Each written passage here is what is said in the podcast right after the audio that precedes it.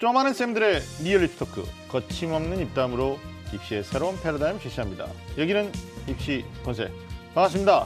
저는 애매한 입시 정보를 정확하게 정해드리고자 노력하는 남자 입시계 애정남 하기성입니다. 자 벌써 2019년 기해년 황금돼지해가 밝았습니다. 어, 저희 입시 본색은 올해도 우리 학생들을 위해서 알찬 입시 정보는 기본이고요. 다양한 교육 이야기까지 자세히 전달하고자 노력해 보도록 하겠습니다. 자, 새해에도 저와 함께 입시 본색을 꾸며주실 분들, 또 본색남들 소개해 드리겠습니다. 어, 먼저 저희를 위해서 늘 어, 든든하게 어, 불철주야 입시 본색을 고민해 주시는 주제남 윤신영 선생님 나오셨습니다. 안녕하십니까? 네, 안녕하세요. 25세기 주제남 일산대중고등학교 윤신혁입니다. 오늘 김태용 선생님이 또 박수까지 쳐주시니까 네. 또 새해 시작하는 방송 더욱 음. 힘이 납니다. 아, 또 새해 복 많이 받으시고 네, 새해 복 많이 받으십시오. 네, 지난 한 해도 뭐 애 많이 쓰셨는데 네. 제가 불철주야라는 말을 썼거든요. 낮밤 가리지 말고 네. 주제를 위해서 더 많은 아이디어도 많이 생산해 주시고 네. 고민해 주셨으면 앞으로는 좋겠습니다. 잠을 자지 않도록 하겠습니다. 네, 뭐 새해가 밝았는데도 헤어스타일은 변화가 없군요. 네, 더욱 멋있어졌다는 생각입니다. 뭐뭐 뭐 시청하시는 분들은 잘 모르시겠지만 이제 분장실에서요. 네. 어, 저 이제 저한테 드리는 시간이 한 10배 정도를 우리 선생님한테 드리고 있다는. 음. 아니 학교에서 네. 정년이 한 4, 5년 정도 남으신 선생님이 음. 1년 동안 저를 지켜보시더니 저에게 이런 고백을 하시더라고요. 음. 너를 보니 참 음악가 같다는 생각이 든다. 나도 한번 머리를 기르고 파마를 한번 해보고 싶다. 이런 네. 말씀을 하셨습니다. 알겠습니다. 자 그리고 어, 신년 벽두인데요. 네. 어, 올해 19년을 새로 여는 입시본색의 또 첫 번째 손님이신데 뭐 손님이라는 느낌 별로 들지 않습니다. 언제나 저희한테 네. 어, 든든한 어떤 힘이 돼주시는 분이고 또 학생들하고 가장 가까운 자리에서 어, 학생들 응원하시는 분이시죠. 김태영 선생님 나오셨습니다. 반갑습니다. 네, 안녕하세요. 네, 진선여고 진학부장 김태영입니다. 아우, 저도 어제까지 이제 정시 원서 접수하느라고 정신이 없어서 네. 이제 오늘 조금 좀 시간이 생긴 것 같습니다. 그렇죠. 근데 또 내일부터는 또 전문대 또 입시, 아, 전문대 원서를 또 11일까지 써야 되기 때문에 네. 또또한 음. 오늘 잠깐 쉬었다가 또 바쁠 것 같습니다. 그러니까 1월 네네. 3일까지 글쎄 좀 어, 길었습니다. 특히나. 어, 지난해 수능이 좀 어렵게 출제되면서 음. 그 현장에서 학생들 지도하는 현지 계신 선생님들이나 또, 네. 어, 또 상담으로 도와줘야 되는 뭐 학원가에 또 업계에 어, 종사자들이 굉장히 좀 분주하고 힘들었던 한 해가. 아니었었나라는 생각이 들어요. 그럼 네. 저는 이제 직업병인데 그러니까 어, 18학년도 수, 19학년도 수능 보고 어, 원서 쓰는 학생들을 이렇게 쭉 보면서 당장 걱정되는 게 음. 이제 올해 고3인 거예요. 네. 올해 아, 그렇죠. 고3들이 네네. 하, 얘네들이 현실을 직시하고 있나 음. 영어가 3등급 되거나 2등급 되면 이게 쓸데약이 없는데 네, 네, 네. 또 중위권 학생들은 탐구 망하면 음. 진짜 뭐 100분위에서 밀리는데 막 이런 얘기를 막 해주고 싶은 거죠. 근데 음. 이제 아쉬운 건 뭐냐면 사람의 이게 본성이 음. 필요하면 보여요. 필요하면 들리고. 그러니까 지네들한테 필요하다는 학생들 네. 스스로가 인식을 못하니까 음. 좀 그런 답답한 마음도 좀 있었습니다. 네. 오늘 좀 저희들이 이제 겨울방학 들어가기 전에 네네네. 우리 김태형 선생님 모시고 네. 겨울방학 들어가기 전에가 아니라 들어갔죠. 네. 네, 그렇습니다. 진행 중입니다. 네, 네, 네. 예, 뭐 오늘 주제 좀 말씀해 주시죠. 네, 그 제가 이제 오늘의 주제를 말씀드리려고 했는데 벌써 이제 앞에서 음. 막 분위기를 막 벌써 막 무르익게 이렇게 말씀해 주셨습니다. 제가 오늘 이렇게 서두에 네. 신나는 겨울 방학입니다 이렇게 시작하려고 했는데 아, 그래요? 음. 어, 그렇게 말씀드리지 못할 것 같아요. 우리 학생들이 이제 방학을 여러 번 보내보셨을 텐데 신나는 일은 사실 몇 번 안 됐죠. 초등학교 4학년 때부터 초등학교 4학년 겨울 방학 얼마나 중요한지 알지 하고 선생님 말씀하셨고요. 네. 중학교 뭐 2, 3학년 선생님들도 항상 그렇게 말씀하셨습니다. 네. 어, 학생들에게 방학이란 특히 겨울 방학은요. 음. 이 농부가 농사 일년 농사를 짓기 위해서 준비하는 그 겨울과 음. 같다고 할수 있겠습니다. 그래서 오늘은요. 반전의 기회, 겨울 방학 알차게 보내는 법이란 주제를 가지고 같이 이야기해 보도록 하겠습니다. 예, 알겠습니다. 제가 도약의 마지막 음. 기회를 확보해야 된다라고 특히 3학년 된 친구들한테 지난 가을부터 음. 계속 얘기를 했거든요. 네. 왜 마지막 기회냐면 사실 초등학교, 중학교, 고등학교 교육 과정의 마지막 겨울 방학이잖아요. 그렇죠. 수능이 끝나면 방학은 없는 거니까. 음. 그래서 고3 된 친구들은 더욱더 각성해야 될 것 같고 네. 뭐 2학년 된 친구들 또 새로운 입시 체제에서 이제 1학년이 된 친구들이 있어요. 그러니까 본인들은 1월이니까 아직 1학년이 아니라고 생각할지도 몰라요. 이게 지금 애매한 시기 아닙니까? 1월, 네, 2월 네, 달이. 네, 네. 그러니까 아직 3월 개학이 안 돼서 음. 본인들은 뭐 예비라는 말을 쓸 수도 있는데 사실은 뭐 어- 어느 고등학교에 당첨됐는지도 잘 모르는 그렇죠. 상태니까 네. 네. 아직 중학생이라고. 그 자기는 중학생이라고 네, 네. 중학생 교복을 벗어야 되는데 근데 뭐 어, 엄밀히 말하면 고등학교 학생들도 뭐 중졸인 학생이 맞는 거죠, 뭐 학력은. 음. 현재까지 중결이죠. 네, 아직 뭐 고등학교 졸업을 못했으니까. 알겠습니다. 하여튼 뭐 저희들이 많은 이야기를 나누겠지만 첫 번째 포문을 여는 과정에서 네. 어, 1월 4일 현재 시점에서 어, 예비라는 말을 이제 떼야 된다. 음. 그래서 그냥 고3이고 고2고 네. 고1이다. 어, 우리끼리 대화를 나눌 때도 좀 이런 게 좀 개념 정리가 돼 있어야 네, 될것 네. 같아요. 음. 예, 이런 거 좀 정리해야 되고요. 겨울 방학은 뭐 12월 말부터 학교마다 네. 좀 다르긴 합니다만 2월 초까지 길다면 음. 굉장히 길고 또 짧다면 짧은 기간인데 이 시간을 어떻게 보내느냐에 따라서 무엇을 어떻게 얼만큼 하느냐에 따라서 1년 혹은 그 이상의 네, 네. 어, 네. 영향력이 있을 수 있다라고 봅니다. 아, 아직 한 달 정도 남은 겨울방학 어떻게 하면 알차게 보낼 수 있을지 본격적으로 지금 시작하고 있을 것 같아요. 학생들 그렇죠. 마음은. 네, 네. 예, 담임 경력 굉장히 오랫동안 하셨던 우리 김태형 선생님께서 학생들 미래를 좀 생각하시고 또 윤신혁 선생님도 학교 현장에서 계속 계시니까 네. 오늘 좀 다양한 이야기를 예, 공격 선생님 두 분과 함께 나눠보도록 그렇게 하겠습니다. 자, 20원세 본격적으로 시작해 볼까요? 꽉 막힌 입시 전략부터 수준별 입시 정보까지 매주 금요일 밤 입시 본색이 입시의 모든 것을 알려드리겠습니다. 입시라면 좀 아는 학생들의 리얼 입시 토크 입시 본색.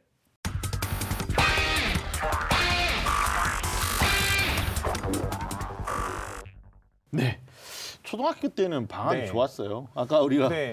초등학교 초등학교 3학년 4학년. 정도까지 어. 좋은 것 같아요. 3학년까지는 네, 좋고 네, 네. 4학년부터 초등학교 4학년부터 이제 선생님들이 초등학교 4학년 겨울방학이 얼마나 중요한지 알지 뭐 이런 말씀을 하시죠. 네. 근데 고등학생들은 사실 방학에 큰 의미를 부여하지 않죠. 그렇죠. 네, 네. 예, 특히나 지금 뭐, 뭐 벌써부터 대부분 대학 아니 대부분 네. 학- 그 고등학교들이 방과 후 겨울 방과 후 수업 시작해가지고 네, 벌써 네. 며칠째 시작하고 있을 테니까 그러니까요. 지금 뭐 그 수업의 연장이라고 볼 수 있겠죠. 그러니까 네. 방학 기간은 이제 전 학년에 대한 결손이 있으면 그걸 빨리 보강해야 되고 음. 또 다가오는 학년에 대한 선행학습 부족한 네. 부분들을 네, 네, 네. 계획을 잘 짜, 짜야 할 텐데 음. 이게 사실 이제 겨울방학을 알차게 보내는 벽 이게 공부에 네. 대해서 우리가 좀 어, 얘기를 좀 오늘 많이 나눠봐야 되는데 특히 올해 네. 음. 어, 고1 학생들 같은 경우는 앞서도 말씀드렸지만 굉장히 많은 부분에서 네. 바뀌거든요 교육 과정이 네, 네. 바뀌고 어, 수능에 대한 대비 방법 이런 것들을 좀 고민을 많이 음. 해야 되기 네, 네. 때문에 어, 적응을 해야 되는 것도 좀 필요할 것 같고요. 그래서 실제로 방학 기간에 이제 학생들한테 많은 얘기를 하는데 첫 번째 좀 우리 선생님들하고 나누고 싶은 얘기는 어, 예비 고1 그러니까 예비란 말 빼야 돼 이제. 그쵸, 아, 지금 우리 고1 중3 학생. 예, 고1 지금 현재 중3이라고 착각하고 있지만 너희들은 이미 고1이 됐단 말이지. 고1 학생들을 위한 겨울방학 네. 알차게 보내는 방법, 또 공부에 대해 어떤 조언을 어, 우리가 해줄 수 있을지 우리 김태형 선생님도 좀 말씀해 주시죠. 저 같은 경우에는 뭐 어디 가서 말씀드리는데 독서 독서가 아니고 이제 책을 좀 많이 읽었으면 좋겠습니다. 네, 책. 뭐 남학생이건 여학생이건 고등학교 올라와가지고 제일 어려워하는 게 수학이긴 하지만 네. 그런데 수능이라든지 모의고사 봤을 때 제일 먼저 어려움을 느끼는 게 1교시에 국어가 네네. 어렵게 되면 네. 상당히 2교시, 3교시까지 음. 이 영향이 미치거든요. 네. 네. 그래서 그 책을 좀 결국에는 저 같은 경우에도 저희 반 학생들 또 저희 학교 애들을 많이 조사를 해봤는데요. 네. 국어 어려운데도 불구하고 1등급 나오는 친구들은 음. 어, 초등학교 때라든지 중학교 때까지 책을 네. 많이 읽은 친구들이 결국에는 그렇죠. 어, 국어에서 좋은 점수가 나오더라고요. 그러니까 네. 긴 지문을 빠른, 시, 빠른 시간에 음. 읽어서 이해하는 능력을 가진 친구들이 결국에는 국어 성적에서 좋은 성적이 나오는데 네. 이 국어가 완성이 돼야 수학이나 아니면 사탐, 과탐, 네. 영어에 투자할 수 있는 시간적 여력이 생기기 때문에 네. 일단 지금 2월 말까지 남아 있는 한 두 달 정도를 음. 책을 좀 많이 읽었으면 좋겠습니다. 그렇다고 뭐 소설책만 읽, 음. 읽으라는 게 아니고 좀 논리적인 네네. 글 이런 글들 또 안 되면 신문 사설이라도 좀 네. 많이 읽어봤으면 좋겠습니다. 그러니까 안 되면 네네. 신문 사설이라도 말씀하시는데 어떻게 보면 신문 사설 또는 오피니언 칼럼 이런 것들이 비문학 지문이거든요. 그렇죠. 네, 네, 네. 오히려 시사성을 갖고 있는 거고 네네. 또 우리가 뭐 과학 기술과 관련된 여러 가지 어떤 주제들이 네, 있기 네. 때문에 네네. 뭐 책을 사가지고 이렇게 두꺼운 양을 어. 소화하기 좀 부담된다. 네, 네. 하면 오히려 지금 예- 고일 학생들은 진짜 굉장히 중요한 말씀해 주신 건데 뭐 음. 네. 지난해 수능에서도 국어가 어렵게 나오고 예, 예, 뭐 어려워서 그런 것뿐만 아닌데 네. 다른 과목의 이제 파장이 굉장히 크기 때문에 우리 윤식 선생님 어떻게 보십니까? 네, 이제 김태용 선생님이 이제 우리가 지난 수능을 기준으로 해서 봤을 때 가장 어려워졌던 학생들의 체감하기 난이도가 굉장히 높았던 네. 국어가 어, 준비가 되려면 고등학교 1학년 때부터 그 이전 겨울방학부터 준비해야 된다 이렇게 네, 이제 말씀해 주셨는데 그러니까 저는 이제 특정 교과를 중심으로 이제 말씀해 주신 면에 비해서 저는 이제 전반적인 면에 대한 조언을 좀 드리고 싶은 게 있어요. 그러니까 사실 우리 학생들이 이런 경험들을 해요. 초등학교 6학년 때까지 공부 잘한 학생, 그러니까 초등학교 5학년 때까지 공부 잘했던 학생이 초등학교 6학년 때 성적이 떨어지지 않고요. 중학교 2학년 때까지 공부 잘했는데 중3 때 떨어지지 않아요. 고1 때 공부 잘했는데 고2 때 잘 떨어지지 않아요. 그러면 언제 우리 학생들의 성적의 변화가 가장 크냐? 초등학교 6학년 때까지 잘했는데 중학교 1학년 때 갑자기 성적이 떨어져요. 네. 중 3학년 때까지 학교에서 우수한 학생인데 고등학교 1학년 때 고전을 면치 네, 못해요. 네, 그러니까 이 이유가 뭐냐면 우리 친구들 게임을 하다 보면요. 게임을 하다가 따락따락따락따락따락 달려가다가 점핑하는 구간이 있어요. 그러니까 사실은 초등학교하고 중학교와 고등학교는 일련의 과정으로 보면은 어떤 같은 위계의 단계가 계속 올라가는 것처럼 보이지만 중학 초등학교 1학년, 2학년, 3학년, 4학년, 5학년, 6학년 점핑 중학교 1학년, 2학년, 3학년, 고등학교 점핑 1학년, 2학년, 3학년으로 이해가 돼야 됩니다. 네. 지금 무슨 말씀이냐면요. 중학교 3학년을 졸업하고 고등학교 올라오는 과정에서 중학교 때와 같은 방식의 교과 편성 이루어지지 않고요. 전혀 네. 다른 방식의 교과 네, 편성과 네, 네, 네. 교육 과정이 재편이 되기 때문에 네. 고등학교 교육 과정 전반의 흐름을 이해하는 노력이 먼저 필요해요. 음. 그래서 고등학교 과정에서 내가 배우는 국영수 기초 교과뿐만이 아니라 네. 사회 과학의 탐구 과목들이 어떤 과목이 있는지 음. 그다음에 이 그렇죠. 과목들 네. 중에서도 다른 교과 과목들이 있거든요. 뭐 예체능 과목을 포함해서 뭐 교양 과목까지 음. 네. 고등학교에 다루는 전체 과목의 범주가 무엇인지를 잘 이해하는 게 필요하고요. 네. 또 하나는 이제 물론 초등학교, 중학교, 고등학교 다 창의적 체험 활동이 운영이 되지만 중학교 때의 창의적 체험 활동의 영역과 고등학교 때의 비중이 상당히 달라요. 중요성이 달라지는 거죠. 그런 관점에서 고등학교 때 내가 특히 진학할 학교에서 할 수 있는 창의적 체험 활동이 무엇인지도 미리 잘 이해해 두는 게 필요합니다. 한마디로 이해해서 이야기하면요. 고등학교 때 자신이 원하는 보물을 잘 찾기 위해서 겨울방학 때 보물 지도를 잘 이해하고 반드시 학교에 입학해야 된다. 이거 네. 꼭 중요하게 말씀드리고 싶네요. 알겠습니다. 그렇죠. 네. 의미적인 의미에서 말씀해 주셨고 이제 네. 과목별로 들어가 보면 이제 말씀하신 국어는 뭐 음. 내신과 수능 다 같이 놓고 봤을 때도 독서에서 시작돼서 실제로 이제 디테일하게 좀 가야 되는데 뭐 사교육에 도움을 받는 학생들도 있겠지만 사실 국어강 그 국어의 공부 자체가 굉장히 방대하잖아요. 네, 네. 국어 과목 가르친 선생님들도 이 말에 음. 공감하시는데 네. 그래서 일주일에 한 번 찾아뵙는 선생님과의 수업에서 음. 모든 걸 소화하기는 어렵다. 저희들은 현장에서 학생들한테 아니면 저희 지인들 자녀들한테 항상 얘기하는 게 인터넷 강의를 적극 활용해라. 본인이 음. 취약한 부분에 문법이든 문학이든 문학 안에서 고전 문학이든 현대 문학이든 네. 요즘은 강좌들이 다 쪼개져 있거든요. 네. 그래서 그런 강좌들을 2월 28일, 그러니까 3월 개학하기 전까지 네. 고1 마인드로 좀 어, 적극적으로 활용해야 된다는 게 필요하고 네. 영어는 뭐 등급제로 바뀌었지만 엔간하면 1등급 하는 거 아닙니까? 그런데 그가 엔간치 않더라고요. 네. 그러니까 이번에도 보니까 예, 이번에도 그렇죠. 뭐 네. 반토막 났는데 영어 공부를 조금 어, 신경 써야 되는데 아마 수학 같은 경우에는 고1 우리 학생들이 이제 내신 과정은 상하 공통 음. 과정이고 어, 미리 이제 인문계 학생들은 이제 수원까지 네네. 가는 경우가 있고 자연계를 희망하는 학생들 이제 문이과 구분이 없어졌다고 하지만 분명히 이제 수능 수학에서는 선택을 할 거기 때문에 음. 네네. 그러면 수학 원, 투가 수능에서 출제 범위 공통으로 나오고 나머지 확률 통계하고 미적분하고 기하에서 네. 택일이거든요. 네, 네. 그러니까 아마 수학 원까지는 문과가 좀 이번에 선행을 미리 하는 또 수투까지 선행하는 음. 쪽은 이제 이과에서 방향성을 잡을 텐데 네. 아마 이런 걸 모두 해결하려고 한다면 그러니까 이거는 뭐 수시 학종뿐만이 아니고요. 어, 수능 학습에 대한 그 우선순위.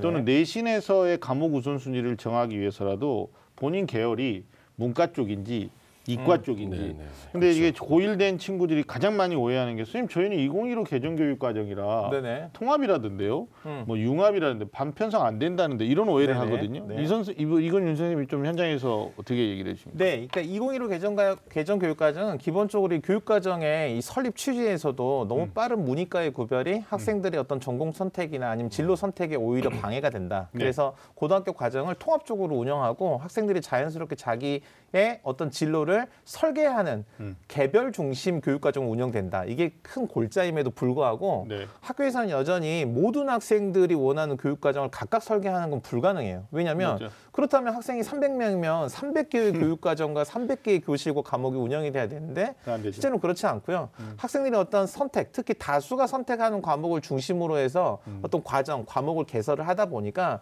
학교에서 예전처럼 이분법적으로 인문 자연 이렇게 나눠지는 그런 교육 과정이 구성되지는 않지만 네. 어, 어떤 그룹으로 묶을 수 있는 교육 과정이 어, 생기게 됩니다. 음. 그렇죠. 러니까 그런 것들을 학교 현장에서 실제로 학생들이 그렇게 나눠지는 것들에 대한 구분을 조금 이해하면서 네. 어, 학교를 다니고 또 공부 준비할 필요가 있는 거죠. 그러니까 고3 담임 오래 하셨으니까 네, 2015 개정가액도 어- 어찌 됐든 개정 교, 이 교육 과정이 이제 학교마다 그 그렇죠. 네. 교육 과정 편제가 조금씩 다르겠지만 네, 네. 나중에 결국은 궁극적으로는 가면 이제 문과 쪽 지원이냐 이과 쪽 지원이냐에 따라서 선택 그렇죠. 선택 과목이 뭘 하느냐에 따라서 이제 그 문과형 달라지죠. 학생이 될 수도 있고, 네. 그다음에 이과형 학생이 될 수도 있고 그런 네. 음. 거죠.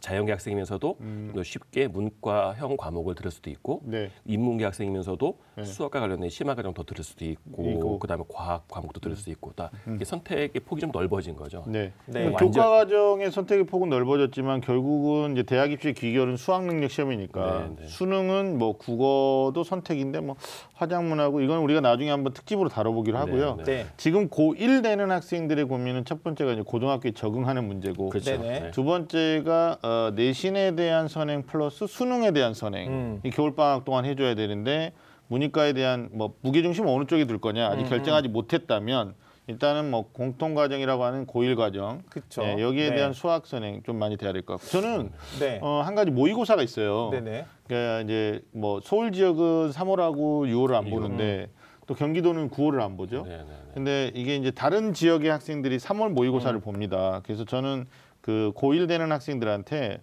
뭐 그 성적이 수능까지 가지도 않겠지만 어떤 의미를 두냐면 성취도에 의한 자신감은 분명히 작용을 하는 것 같아요. 네네. 그러니까 내신 집중으로만 수능 집중으로만 방학을 보냈다가 3월 모의고사를 못 보잖아요. 네, 네. 그럼 마치 그걸로 이제 자기 서열이 좀 정해지고 네, 그 성적으로 뭐 선생님들이 나를 보는 것 같고 뭐 이런 게 있어요. 그래서 아직 어린 학생들은 음. 이걸 좀 학부모님들한테 좀 부탁을 드리면 3월 달에 보는 모의고사 서울을 뺀 나머지 전쟁이 본다. 그러면 학교에서 아, 보는 서, 울 도 3월은 봅니다. 아 3월 봅니까? 6월, 9월만 이제 번갈아서 서울 같은 아? 경우에는 3월, 9월, 11월. 아, 아. 경기도는 3월, 6월, 11월 이렇게. 아, 3월은 다 그렇군요. 봅니다. 3월하고 11월은 보고. 다 봅니다. 예, 제가 착각했군요.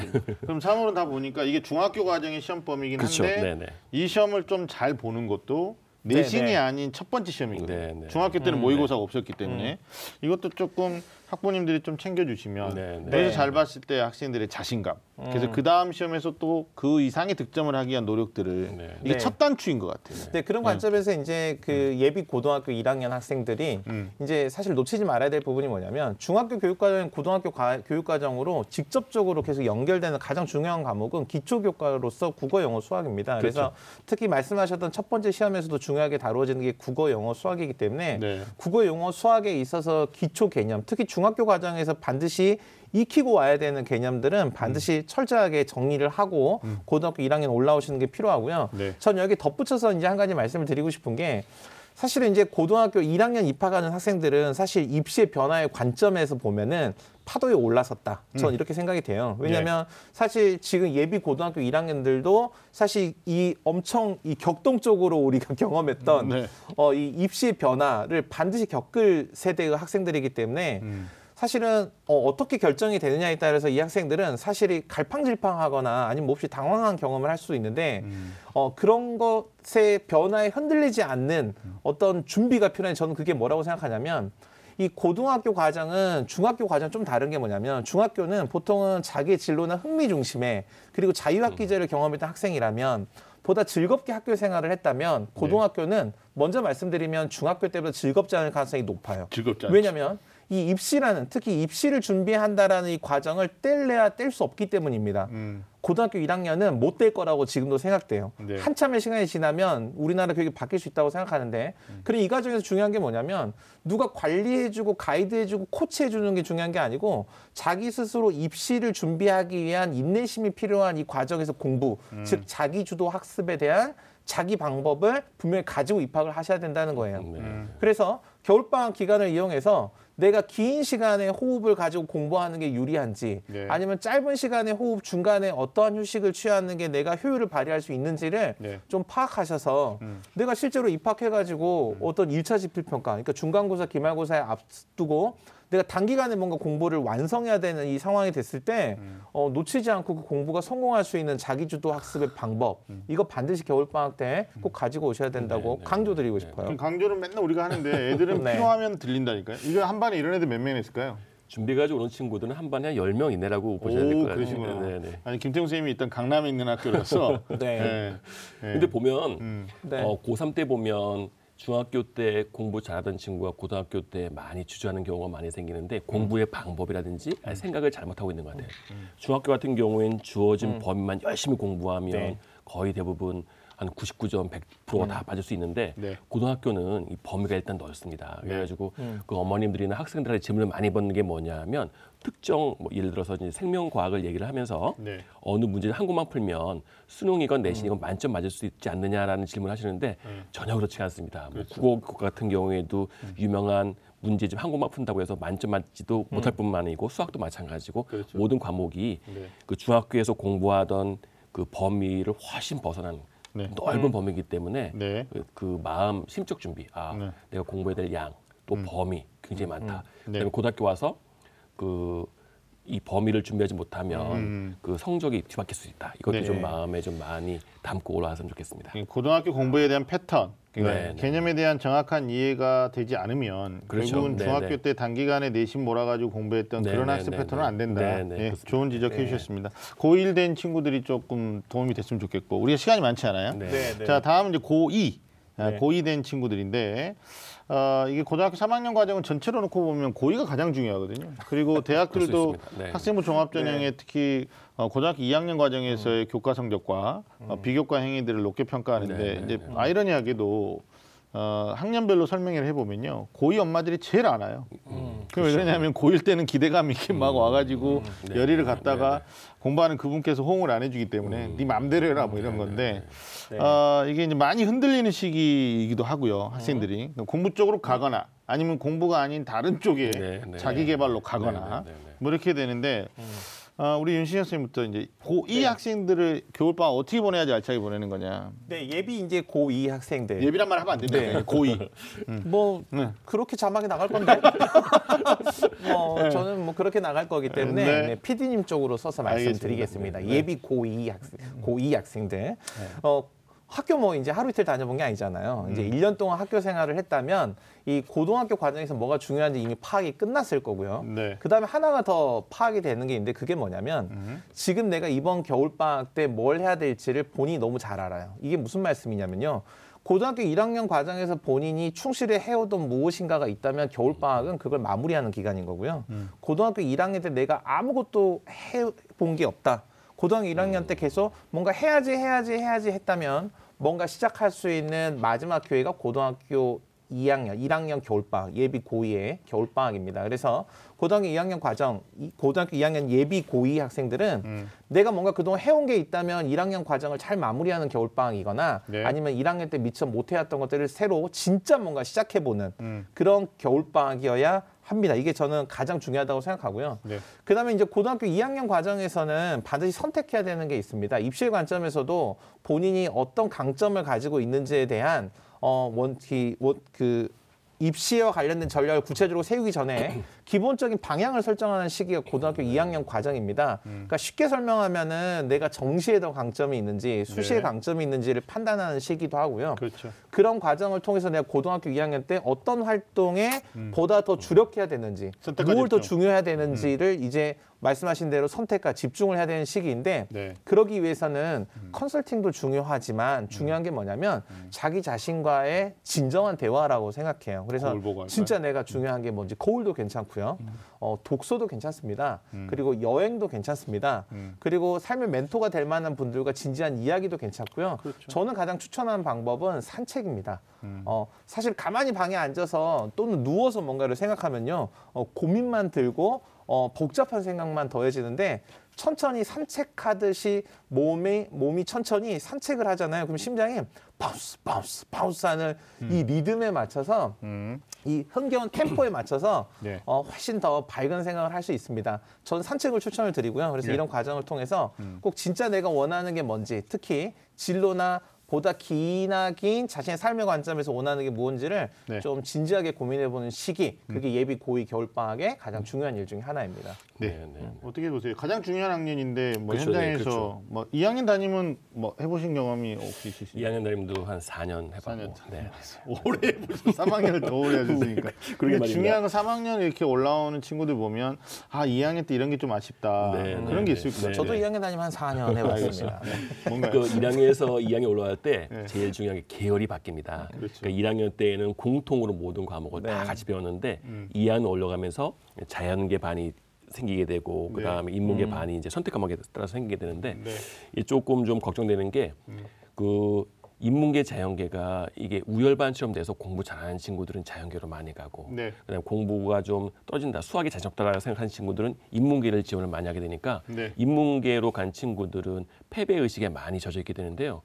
근데 보면은 그렇게 인문계에 간 친구들 중에도 뭐 우리나라 최고의 대학을 간 친구도 있고 굉장히 좋은 대학 간 친구도 있어요. 왜냐하면 그 자기들끼리 경쟁이거든요. 그러니까 자신감을 가지고서 네. 그 안에서 또 노력해서 그 안에서 더 좋은 결과를 맺을 수 있도록 자신감을 가지면 되는데 네. 자꾸 패배 의식에 젖는 경향을 인문계 학생들이 많이 갖는데 예. 저는 그럴 필요 없이 예. 좀 자신감을 갖고 네. 좀잘좀 뭐라 그럴까 마음가짐을 좀 가다듬었으면 좋겠습니다. 알겠습니다. 음. 고2 겨울방학, 그러니까 고2가 되는 학생들의 네. 겨울방학인데요. 저는 아까 우리 윤시영 쌤이 얘기하셨던 것을 뭐 요약하면서 좀 부연을 하면 오, 그렇게까지? 아니 아니요. 저는 딱 명료하게 네네. 본인의 정시 가능성과 두 번째 네. 수시 윤곽을 바로 잡아라. 음. 그러니까 본인 지금까지 1학년까지 공부한 내용의 네네. 중간중간에 모의고사를 봤죠. 네. 물론 졸업생이 빠져 있는 데이터이긴 합니다만 자기의 백분위로 전국에서 자기 위치가 어느 정도 나와요. 그리고 그뭐 백분위까지 보기 싫으면 등급만 봐도 네. 내가 대략 몇 등급 정도의 학생인지가 나옵니다. 그러면 일단 노력하기 전에 2학년에 본격적인 스타트를 하기 전에 1학년을 마무리했을 때 내가 만약에 수시가 아니라 모의고사 성적이 정시 결과라면 나는 어느 정도 대학을 가는 건가 여기에 대한 아주 냉정하고 객관적인 지표를 좀 봐야 될 필요가 있다고 봐요. 그렇죠. 네, 네. 근데 학생들은 안 봅니다. 학부모님들도 안 봐요. 네, 네. 그냥 그냥 2학년 바로 가는 거죠.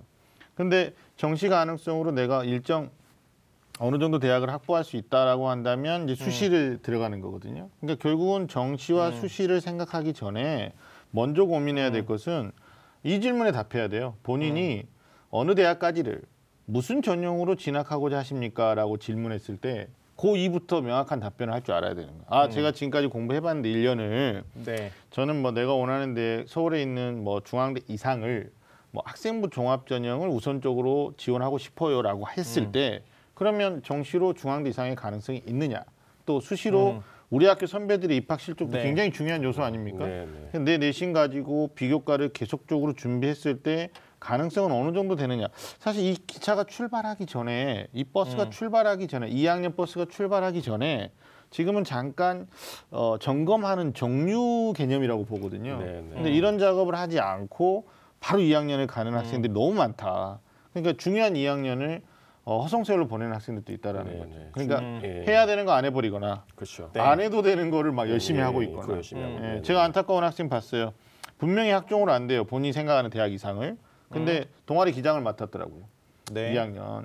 그럼 이 친구는 그 하- 활동의 의미는 있겠지만 음. 이 의미 있는 활동을 대학 갈 때는 어, 강력하게 전혀, 어필하기 네, 어렵. 네. 그러니까 뭐 인정받지 정- 못한다는 예, 거예요. 인정받지 못하는 이런 일이 발생하기 때문에 고2 되는 자녀를 두고 계신 어머니께서는 고2 버스 출발하기 전에 우리는 정시 가능성, 우리는 수시로 어떤 네. 윤곽을 잡아야 되느냐. 네, 네, 네. 근데 전제 조건이 있어요. 어느 대학까지를.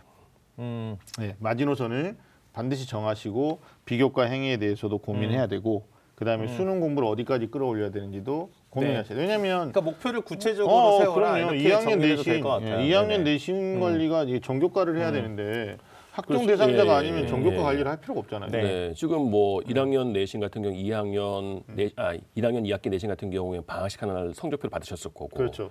그다음에 11월 모의고사 성적표 같은 경우에는 아마 11월 20, 아 12월 20일쯤 아마 받으셨기 받았어요. 때문에 음. 어 모의고사 세 개 정도의 성적, 그다음에 두 개 학기의 내신을 보고서 네. 음. 과연 내가 학종으로 할지 아니면은 뭐 정시로 할지를 판단을 하셔가지고 안 되면 이 논술로 방학- 할지. 그렇죠. 이 방학 때 뭘 준비하고 2학년 올라가서 내가 동아리는 뭘 하고 네. 독서는 뭘 하고 음. 그다음에 진로 활동은 뭘 한번 탐색을 해보고 이런 걸 미리 구체적인 윤곽을 세워놔야 되는데 네. 좀 그렇게 안 하는 안 학생들 하는 학생이 많아요. 그냥 음. 학생들은 타성해져 있어서 부모님이 잡아놓은 학원에 가기 바쁘고 부모님 같은 경우에는 카더라. 음, 카더라. 이쪽 엄마가 이러더라. 그래가지고 거기에만 몰두하셔서 음. 정작 자녀분들의 성적이라든지 적성이라든지 이런 걸 네. 고려하지 않고 그냥 막무가내로 밀어붙이는 분들이 있고 뭐 음. 그러니까요. 그렇습니다. 이 2학년로 가면 아마 어머님들이 실망을 많이 하실 거예요. 왜냐하면 맞아요. 음. 계열이 나눠지기 때문에 분모가 작아집니다. 그럼 1학년 때보다 내신이 좋아질 거라고는 어떤 아, 그런 게 있는데 어렵죠. 오히려 더 떨어지시거든요. 그렇게 네. 되면은 계획을 많이 세워놓은 분들 같은 경우에도 좌절하기가 쉬운데 네. 아무 계획 없이 이렇게 2학년에 진학한 분들 같은 경우에는 충격이 엄청나다는 거죠. 이게. 예. 나 일부 2학년 올라가 이제 되는 학부모님 중에 이런 어머니도 봤어요. 너무 입시가 많이 바뀌어서요. 굳이 뭐 우리가 알 필요가 없지 않나. 근데 어머니 말씀드릴게요. 안 바뀝니다. 이제 2학년 되는 친구들은 어찌 보면 이제 2021학년도 입시를 치르는 예, 거거든요. 예. 네네. 수능의 출제 범위에 대해서 도 예고가 다 됐고 네. 그다음에 어, 조금 있으면 4월 말 정도 되면 각 대학의 전형 계획이 발표가 됩니다. 네, 네. 그러니까 여기에 맞춰서 본인의 자녀가 정시 가능성 또 수시 가능성 네. 그럼 거기에 따라서 어느 쪽에다가 목표를 두고 노력을 네, 해야 네. 되는지 그러니까 단적으로 말하면 이거죠. 내신과 비교과의 성적 가지고 원하는 대학의 수시 음. 가능성이 낮을 것 같다. 그러면 정시의 가능성을 극대화시키는 노력을 해야 되는 네, 거고 음. 아니다 그냥 우리는 전국의 대학이 다 괜찮다. 음. 어, 인 코리아면 나는 다 괜찮다. 뭐 이렇게 음. 되면 어, 지금 현재 하고 있는 행위를 통해서 학종도 가능성이 있다면 좀 그쪽에 노력을 네, 해야 네, 되는 거고 네, 아, 네. 분명히 네. 달라질 것 같아요. 네, 저희가 이제 그 학교에 있어 보면 실제로 1, 2, 3학년 과정 중에서 노력하는 학생들이 가장 돋보이는 시기를 골라라. 그럼 저는 고2라고 생각해요. 고2. 음. 그래서 사실 이제 말씀을 하실 때 사실 예비 고2 학생들 2021학년도 대입 전형은 사실 일정 부분 윤곽이 다 결정돼 있어요. 네. 그래서 일정 부분 사실은 2학년 과정 올라가기 전에 어떤 수시냐 정시냐 내가 어느 정도 대학까지 갈 수 있는지에 대한 방향이라든지 기본적인 기본적인 기준을 갖고 가는 건 좋습니다. 하지만 제가 서두 말씀드렸듯이 가장 눈부시게 발전하거나 변하는 학생이기 때문에 그럼 고2 학생의 가능성이 높다. 그래서 실제로 처음부터 나는 이것밖에 안 되니까 아, 어려울 텐데라고 미리 벽을 치거나 좌절하거나 이러실 필요 없이 어, 지금 현재 상황은 이렇지만 이렇지만 내가 가장 뭔가 반전할 수 있는 역전할 수 있는 기회는 지금이다. 네. 이렇게 생각하시는 그런 기회로 삼으시는 게 가장 전 지혜로울 거라고 생각이 됩니다. 네. 고1 되는 학생들에게는 스타트가 중요하다면 네. 이제 고2는 어, 100m 경주로 달리기를 음. 만약에 비율을 든다라면 어, 일단 뭐 60m 지점을 통과하는 70m 지점을 통과하는 네, 아주 중요한 시기라고. 여기가 전력 질주의 시기거든요. 음. 만약에 3학년 되면 이제 뭐 거의 관성으로 가는 거기 때문에 음. 아, 가장 빛나는 학년 2학년 됐으면. 좋겠다라는 생각을 합니다. 자, 다음은 이제 고3 되는 음. 친구인데 뭐 이 친구들에게는 겨울방학 의미가 없어요. 그래 그렇죠. 고3이에요. 네, 네, 네. 예, 고3인데 고3 단위 가장 많이 오랫동안 네네. 하셨으니까 이 친구들은 지금 전년도 입시 결과 선배들의 이제 정시 접수가 끝났고 결과들이 1월달, 2월달까지 되는 걸 볼 거란 말이에요. 그렇죠. 네. 그리고 3월에 이제 어, 3학년 최고 학년에서 네. 2학년과 1학년을 내려다보게 되는 건데 음. 어, 이 학생들 알차게 보내는 방법 또 어떤 점에 중점을 둬야 되는지 우리 김태형 선생님 좀 하신 말씀이 많으실 것 같아요. 네, 제가 봤을 때는 좀 학습량을 좀 늘려야 되지 않을까 싶습니다. 음. 그 보통 학생부 조합 전형이라고 한다면 1학년, 2학년 때 활동한 내용을 가지고서 보통 네. 이제 평가를 받게 되는 거기 때문에 음. 3학년 때는 공부에 이제 몰두해야 될 시기거든요. 이제 네. 이제부터 1학년, 2학년 때 비교과 활동이라든지 음. 내신에 집중했다면 이제 지금부터는 좀 수능에 좀 집중을 해서 네. 성적을 올리는 방향으로 노력을 좀 했으면 좋겠습니다. 이게 네. 왜냐하면 그 상위권 대학 같은 경우라든지 인서울에 있는 대학 같은 경우는 학생부 종합 전형이라 하더라도 네. 수능 최저 학력 기준이 있는 그런 대학들이 있고 네. 그다음에 논술 전형 같은 경우를 도전한다라고 하더라도 음. 어, 또 학생 저 수능 최저 학력 기준이 있는 데가 많습니다. 네. 그래가지고 올해 같은 경우에는 수능이 어려워서 이 수능 최저 학력 기준을 맞추지 못해서 맞아요. 면접이라든지 네네. 논술에 응시하지 못한 학생들이 많았거든요. 네. 예, 학생량만 좀 늘리는 기회로 삼았으면 좋겠고요. 네. 그렇게 하려더니 기회가 딱 맞아요. 왜냐하면 1월 중순부터 벌써 EBS 교재가 음. 수능 특강이 나오기 시작합니다. 그렇죠. 예, 그거부터 시작해가지고 일단 학습량을 늘리는 노력을 좀 시작했으면 좋겠고 네. 이제 2학년 수업 교육 과정을 다 마쳤으면 음. 논술을 준비할 수 있는 기본적인 준비는 다 된 셈입니다. 네. 그러니까 이번 겨울 방학 때 이번에도 저희 반에 그, 그 어렵다는 논술 통과한 친구가 있는데 음. 일주일에 한두 번 정도 매일 아침에 글을 써봤다고 그러더라고요. 그렇죠. 또 글씨도 잘 쓰더라고요. 여러 예. 번 쓰니까. 네. 논술 준비를 할 친구들이라면 네. 지금 방학 때라도 아 지금부터라도 일주일에 한두 편 정도 한번 기출 문제를 풀어보고 써보고 하는 노력도 좀 필요할 것 같습니다. 그러니까 뭐 네. 특히 자연계 학생들은 말씀하신 대로 수능 수학이나 수능 과학에 대한 네, 네. 학습의 완성도가 높아지는 시기가 지금이니까 예, 예. 일단 뭐 정시만 올인할 수는 없는 상황이거든요. 네, 수능의 그날의 컨디션, 그해 당일연도의 난이도 상당히 많은 온도 차이가 있기 때문에 뭐 수시 학종도 있겠지만 논술 전형까지도 좀 대비를 하는 지혜가 네, 필요할 것 네, 같다. 그럼 자연계 학생들은 당연히 네네. 준비를 해야 될 것 같고 물어보더라고요. 과학논술 선생님 해야 돼요. 그런데 과학논술 보는 대학이 뭐 연세대, 성균관대, 중앙대, 경희대, 그다음에 건국대, 홍익대 정도로 좁혀집니다. 네, 네. 의예과에서는 연대, 온주나 아주대. 그러니까 본인이 생각하고 있는 대학이 과학 논술을 보는지 안 보는지에 대한 정보 확인도 필요할 것 같아요. 그렇죠. 그래서 지금 동시에 할 거냐, 아니면 중간고사 끝나고 과학은 음. 뭐 점진적으로 시작할 거냐 이런 계획들도 고3 디테일하게. 네. 문과논술은 뭐 당연히 어, 자기가 수시 학종에서 가능성이 좀 약하다라고 생각하는 친구들은 이미 전부터 했거나 예. 이제는 대학별로 조금 많이 깊이 있게 네. 다뤄봐야 되는 건데 그 제가 하나 여쭤볼 게 논술 전형이 뭐 학대돼서 얘기하는 건 아닌데 연세대학교가 네, 네. 이제 올해부터 논술 전형에서 최장력을 없앤다고 예, 그래요. 그렇죠. 네. 이제 한간의 어머님들은 그러면 논술에서 특목자사고 학생들이 수능을 하지 않는데 그 아이들을 뽑고자 하는 포석이 아니겠느냐라는 이제 학대 해석도 좀 있는 것 음. 네, 같아요. 네, 그 네, 부분에 대해서는 어떻게 보십니까? 그래서 아직까지는 뭐 거기까지 생각을 하지 못 해- 해보진 않았는데요. 네. 여하튼 음. 뭐 일단 의대를 뽑지 않, 논술로 의대를 뽑지 않으니까 뽑죠. 이제 거기서 이제 조금 좀 지원자의 풀 자체가 좀 네. 그, 좀 많아질 것 같고. 네. 그다음 인문계 같은 경우에도 수능 최저 못 맞춰서 떨어진 친구들이 많은데, 많은데. 이게 많아질 건데 그렇다고 해서 특목고 학생들에게 마냥 유리한 것만은 아닐 겁니다. 그렇죠. 아마 왜냐하면 특목고 학생들 같은 경우에도 실험이나 이런 데에 능하지 글 쓰거나 푸는 거에 대해서 능하리라는 보장이 없기 때문에 맞아요. 그거는 뭐 네.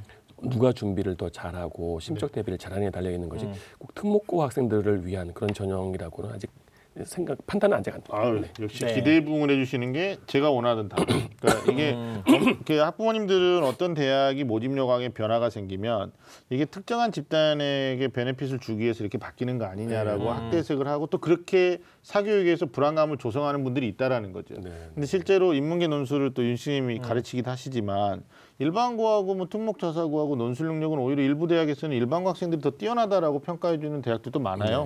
네. 그리고 자연계 수리 논술 전문적으로 가르치는 쌤들하고 얘기 나눠보면 그가 특목자사 다녔다고 해서 무조건 수리 논술에 능한 건 아니다. 네, 그러니까 이거는 그렇죠. 내년에 연세대가 논술에서 최장력 기준 없앤 것은 뭐 특정 고교에게 유리함을 주고 일반고가 불리해지는 건 아니기 음. 때문에 아마 이 부분도 기회로 좀 어, 활용하는 학생들이 있었으면 좋겠고 네, 동시에 건국대학교는 또 내신을 반영하지 않는다 그러니까 네, 논술과 또 어, 수능 최장력 기준 이런 것들을 좀 준비해야 네. 될것 같다는 생각이 듭니다. 제가 논술 얘기 나와서 음, 고3에게 얘기했고 우리. 윤신혁 쌤이 이제 고3에게 효과적인 네, 맞아요. 방법 그 오늘 이제 두 분이 말씀 이제 처음 시작하실 때 예비를 떼고 이제 고의 아, 저는 고의 네. 이렇게 붙이자는 거에 대해 합의를 쉽게 하시더라고요. 저는 전년도 그래서 11월 이제 15일 이후에 예비란 말 뗐어요. 네, 네. 저는 이제 어, 1, 2학년은 뭐 예비 고1, 고2라고 뒀는데 사실 이제 3학년은 예비라는 말을 떼는 게 저는 적 동의합니다. 3학년 사실 겨울방학부터 입시가 시작이 되는데 우리 학생들이 중요하게 생각해야 될 게 뭐냐면 이 3학년 모든 3학년들이 모두 다 겨울방학 때 준비 출발해가지고 수능 때까지 숨도 쉬지 않고 어떤 기복도 없이 전부 다 최선을 다해서 달리지는 않습니다. 지금 무슨 말씀이냐면요. 고3 때 기복이 고등학교 2학, 1, 2학년 때 기복보다 훨씬 더 중요한 영향을 미칩니다. 그래서 예를 들면은 어 6월이나 9월 대수능 모의 평가를 보고 나서 성적의 결과를 가지고 슬럼프를 겪거나 여름 방학 때 어, 어디 산으로 떠나고 싶은 마음이 들거나 하는 학생들이 실제로 원하는 바를 성취하지 못하는 문제가 생기는데 실제로 올해 2019학년도 수능에서 만점을 받은 학생이 어떤 모 업체에서 인터뷰한 내용을 제가 봤는데 거의 90%는 이제 업체에서 운영했던 교육 프로그램에 대한 어, 적극적인 동의와 그런 음, 그런 데였고요. 한 10% 정도가 제가 의미 있게 들었던 이야기가 있는데 이 친구가 어, 수능이 수능과 관련된 수능의 좋은 컨디션을 유지하기 위해서 여름 방학 때부터 이 친구는 아침 7시에 일어나서 밤 11시에 잠을 자는 그러니까 11시가 넘으면요.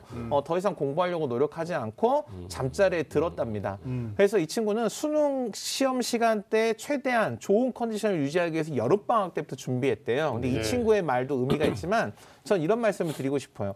이 고등학교 3학년 때는 잠자고 그러니까 잘 자고 잘 먹고 잘 공부하고 잘 쉬고 이 네 가지가 정말 잘 짜여진 리듬 하나의 음악처럼 끊임없이 수능 때까지 끝까지 유지가 돼야 됩니다. 기복 없이. 네. 그래서 이 겨울 방학 때는 사실 중요한 게 있죠. 사실 이제 고등학교 3학년이 본격적으로 됐으니까 이전에 기출 문제는 겨울 방학 때 거의 대부분 다뤄봐야 되고요. 3월 이제 전국 연합 보기 전까지 기본적으로 끝내야 될 입시에 대한 준비도 일정 부분 정리가 돼야 됩니다. 그 네. 와중에 본인이 아침에 정확한 시간에 일어나고 또 충분한 시- 수면 시간을 보장받기 위해서 적절한 시간에 취침하고에 대한 리듬. 그리고 밥도요. 제가 이렇게 어, 학생들이 많이 다니는 학원가 이런 데 걸어 다녀 보면은 특히 바쁘고 중요한 시기에 학생들이 편의점이라든지 아니면 간단하게 이런 패스트푸드나 인스턴트로 식사를 하는 모습을 보는데 그렇게 해서 간단하게 하는 식사가 빨리 빨리 식사를 해서 효율적인 것처럼 보이지만 건강도 해치고. 마음의 여유도 해치면서 조급함만 갖게 하는 면이 있어서 좋은 식사에 대한 이런 계획 그리고 실천 이런 꾸준함이 가장 중요한 때가 바로 고3 겨울방학이라고 생각합니다. 네네. 마음의 조급함이 있고 불안감은 있겠지만 결국 네네. 관리를 잘해야 된다라는 네, 거니까 맞습니다. 윤. 선생님 말씀 시간 관리도 잘해야 되고 그럼요. 예, 네. 그다음에 식단 관리도 잘해야 되는 거예요. 먹는 거. 음. 예, 그다음에 수면 관리도 잘해야 되는 네. 최근에 그 과학자들 연구에 보면은 네. 그렇다고 하더라고요. 이게 사람이 이게 살이 찌고 건강이 건강이 안 좋아지는 가장 그 큰 원인을 찾아보니까 수면 시간이었다고 하더라고요. 불규칙한 그래서 고3 학생들이 저는 이렇게 특히 살이 찌는 이유가 음. 책상에 많이 앉아서 그 운동을 안 했기 때문이라고 생각하는데 네. 실제로 이 잠을 적절한 시간을 계속 자면은 기초 대사량이 계속 증가하거나 유지가 되기 때문에 네. 아, 운동을 좀 안 면역력. 했다고 해서 네. 운동을 안 했다고 해서 살이 찌거나 건강이 깨지는 일이 없다고 합니다. 그래서 그러니까. 어, 잠을 너무 무리하게 줄여가지고 음. 어, 신체의 컨디션을 완전히 3월도 되기 전에 어, 최악의 상태로 만드는 거 그게 가장 위험한 일이고요. 면역력에도 네네. 문제가 생기는 맞습니다. 그래서 충분한 수면, 그 다음에 적절하고 맛있는 식사, 음. 그 다음에 이 스트레스가 어, 있는 이 고3 수험 기간 안에서 음. 짧은 시간이지만 자기만의 어떤 휴식을 취할 수 있는 방법, 음. 휴식, 그리고 공부에 대한 리듬, 이걸 저는 꼭 잘 갖췄으면 합니다. 네네. 그러니까 그게 시- 말처럼 쉽지는 않은데 네. 예, 그뭐 대한민국 수험생들 어디 모르겠어요. 이거는 공식 통계는 아닌데 뭐 고- 대한민국 수험생들의 평균 수면 시간이 네. 4시간 57분인가 뭐 이런 데이터가 있더라고요. 뭐 옛날에는 뭐 삼당 사락이라고 세 시간 잠을 묵고 네 시간 잠 근데 그럼 떨어진다는 4시간 말도 있었는데 57분이 집에서만 있죠, 집에서만. 학교에서도 자고 학원에서도 자고 뭐 이러니까. 그렇게 따지면 한 15, 6시간 자는 사람도 있을 걸요. 네네. 그 신생아라는 설도 있죠. 이 21시간 자는 친구들도 있으니까. 글쎄 고3 되는 친구들한테 뭐 학습을 어떻게 할 거냐. 네. 너의 전형 시기에 뭐 정시와 수시를 어떻게 할 거냐 이건 이미 고의에서 고민됐던 부분들이고 우리가 음. 얘기를 했던 거기 때문에 어, 당장 직면하는 문제를 중간 점검할 필요는 있어요. 근데 네. 우리 윤시영 선생님 말씀에 저는 200% 공감하는 게 자기 관리의 문제다. 그래서 저는 음. 네. 제가 좀 수험생들한테 자주 하는 말 중에 하나가 24시간을 네개로 나눠라. 네개로 그럼 6시간씩 쓰게 음. 되는 거거든요. 6시간 자고 6시간 쉬고 6시간 배우면 6시간 습하는 거예요. 음. 근데 이걸 누가 하냐면 초등학교 3학년이 이렇게 하죠. 잠을 좀 더 자고. 근데 고등학교 3학년은 6시간 자는 건 통용됩니다. 근데 충전하고 쉬는 거, 그밥 먹고 뭐 이동하는 모든 걸 4시간 안에 해라. 4시간 안에 되더라고요. 충분히. 그럼 10시간이 공부 예적인 시간으로 쓰이는 거고 학과 습이 이제 14시간이 되는 거예요. 이걸 7, 7로 할 거냐? 네. 뭐 아니면 어, 6으로 할 거냐, 8로 할 거냐, 뭐 이런 거죠. 근데 우리가 우리랑 경쟁하는 졸업생이 이 고3 학생들이 알아야 되는 내용은 전년도 00년 밀레니엄이 60만 명이었어요. 네. 근데 우리는 지금 53만이에요. 그래서 그들이 지금 53만 명 우리를 노려서 재수를 엄청 많이 합니다.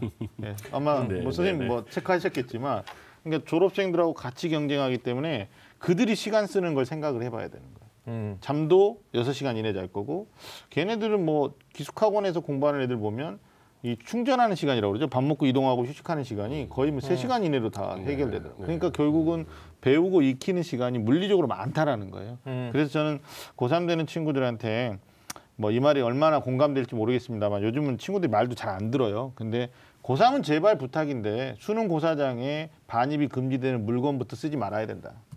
수능 고사장에 일체 전자기기를 못 씁니다. 그러면 음. 고3 되면서 그걸 쓰는 행위 자체가 좀 문제가 되지 않을까 네, 싶은데 네. 선생님 이거 여쭤봐요. 3학년 담임하실 때그 네, 네, 스마트폰 안 쓰는 학생들이 좀 많지 않나요? 어, 해가지고 요새는 뭐 저 수험생 폰이라고 해가지고 나오는 거 네, 학생들도. 있고 네. 그런데 네. 문제는 뭐냐면 또 또 어르신들이랑 같이 쓰는 폰이죠. 그, 그 회장들이 선거에 나올 때 네. 그 담임 선생님의 전달 사항이라든지 뭐 아니면 그 시험 범위라든지 수행 평가 범위라든지 이런 걸 학생들에게 단톡을 알려주겠다라고 해가지고 그런 공약을 들고 많이 나오거든요. 네. 근데 뭐 그런 친구 같은 경우에 이제 그 스마트폰이- SNS가 안 되는 거예요. 네, 그러면 SNS 안 이제 되죠. 그 회장님께서 네.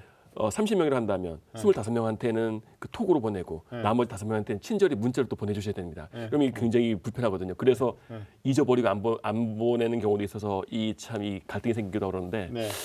이 문명의 기기를 이게 또 완전히 또 없애기도 네. 지금 현실적으로는 좀 불가능하고 그래서 네. 이 적절한 선에서 이게 여학생들 같은 경우에는 또 네, 제가 그 이번에 우리 학교 학생들이 이제 1년 동안 자기 연구했던 과제에 대한 발표 공유회 뭐 이런 걸 했었는데 네. 네. 이 말씀하셨던 스마트 기기 관련된 것에 대한 고민을 했던 친구들이 있었어요. 네. 그러니까 이 친구들이 무엇에 대해 그 1년 동안 고민의 결과가 뭐였냐면요. 이 특히 스마트폰, SNS, 그다음에 최근에 넘쳐나는 학생들이 즐길 만한 그런 인터넷 뭐 이런 모바일 기기를 통한 이런 서비스들이 자기들이 인내하거나 또는 멀리 하려고 노력해 봤지만 노력하는 게 불가능했다.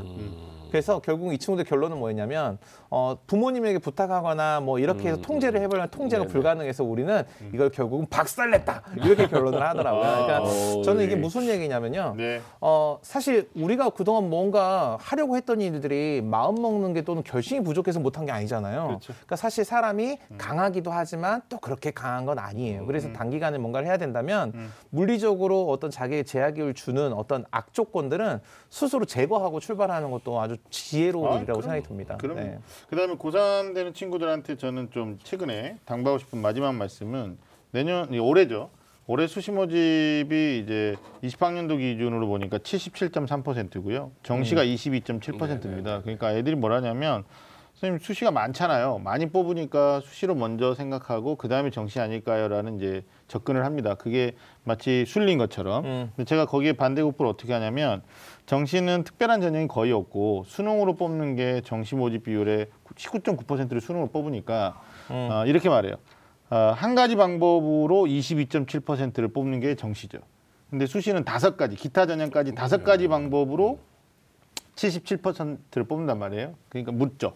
어, 한 가지 방법으로 23% 정도 뽑는 게 많은 거냐? 다섯 가지 방법으로 77%를 뽑는 게 많은 거냐?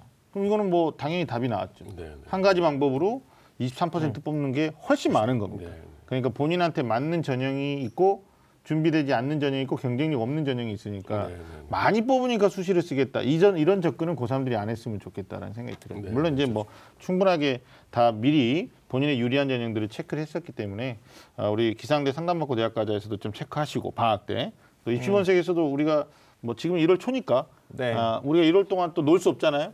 이런 부분들에 대해서 요강 분석하면서 우리 학생들한테 좀 정보를 드리는 거. 오늘 우리가 좀 할 얘기가 너무 많은데 일단 오늘은 1학년 되는 친구, 2학년, 네. 3학년 되는 친구들에게 전반적으로 이런 부분들은 좀 체크했으면 좋겠다라는 음. 말씀으로 일단 여는 어떤 의미로 네. 어, 정리를 했다고 생각합니다. 더 좀 하신 말씀이 있을 텐데 일단 사인이 들어왔기 때문에 네네네. 오늘은 이 정도에서 음. 어, 좀 마무리를 하면 좋을 것 같고 자 마지막으로 어, 우리 아이들과 함께 또 겨울 방학을 음. 보내야 되시는 학부모님도 있거든요. 네. 또 학부모님한테 드릴 말씀도 있을 것 같고 아니면 학생들한테 조언해도 됩니다. 우리 김태형 선생님 좀 말씀 좀 부탁드릴까요?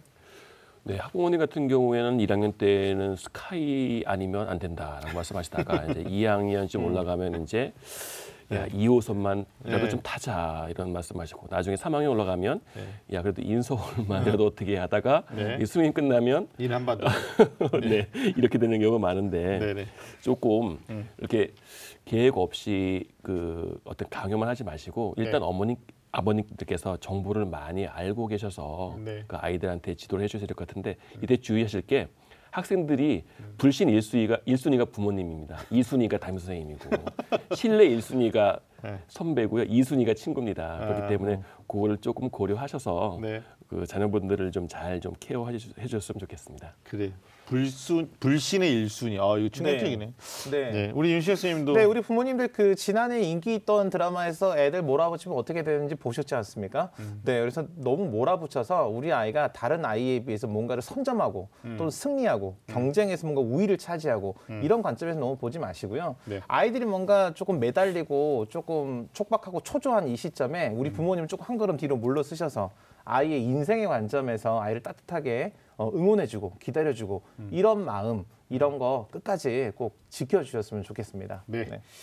이게 웃을 일인지 모르는데 우프다라는 신조어가 있죠. 네. 어려서부터 몸이 굉장히 허약해서 아픈 친구가 있었답니다. 그래서 부모가 이 아이에게 외동인 이 아이에게 바랬던 것은 오로지 건강하기만 해라라고 했대요. 근데 중학생이 되면서 엄청 건강해진 거예요. 원래 체력을 회복하고. 그러니까 이제는 건강한 것만으로는 부모가 만족을 못하는 네, 거죠. 네. 그래서 공부 좀 해라 이렇게 하면서 결국은 갈등 네. 또 불신하고 멀어졌다라는 좀 웃지 못하는 일들이 있는데 글쎄 모르겠습니다 자녀들에게 부모님들이 거는 기대감은 너희들이 열심히 공부해서 사회적으로 성공해서 우리의 노후를 책임져라 이건 아닐 거예요 우리가 물리적으로 자연적으로 먼저 간다 근데 너희 혼자 남았을 때 이 험한 세상에서 너희들은 살아야 되고 인정받아야 되고 무엇보다도 자존해야 된다. 그러니까 우리가 자기 주도 학습 이렇게 얘기하는데 그건 사회 나가면 이제 자존이 되잖아요. 네, 자기 주도적으로 존재해야 된다. 자기 주도적 존재를 위해서 부모님들은 공부를 하라고 도구적 수단으로 말씀을 하시는 건데 애들이 왜 불신하게 되나라는 이유를 제가 인간관계를 따져 들어가면 대화의 방법에 문제가 있지 않나라는 생각해요. 너무 이렇게 어, 함축적으로 말씀하시거나 아니면 이렇게 애들의 의견을 이렇게 무질러 버리는 이런 대화법도 우리가 좀 반성하고 각성해야 되지 않을까라는 생각합니다. 방학 기간에 어, 하루 정도 예, 자녀가 세 명이라면 각각 한 명씩 두 명이라면 뭐 따로 따로 한 명이라면 한 두 배 곱하기 이 그래서 자녀랑 일주일에 한 번 또는 뭐 2주에 한 번이라도 어, 같은 음식을 좋아하는 음식을 아니면 좋아하는 문화를 같이 접하면서 시간을 가져보는 것도 예, 그러면서 좀 주의를 좀 환기하면서 어, 너도 이제 새로운 학년이 됐을 때 엄마도 아빠도 거기에 부응하는 노력 응원을 해줄 테니까 열심히 좀 하자 뭐 이런 말씀 해주시면 어떨까라는 생각을 저는 좀 해봤습니다. 너무 말이 길어졌네요. 자 알겠습니다. 자 오늘 소중한 시간 함께해 주신 우리 김태영 선생 그리고 윤식 선생 고맙습니다. 감사합니다. 자, 좀 많은 쌤들의 어, 리얼리스트 토크는 다음 주에도 계속이 됩니다. 신년 맞이해서 저희들이 학년별로 말씀 나눈 거 많은 도움이 됐으면 좋겠습니다. 지금까지 함께해 주신 여러분 고맙습니다.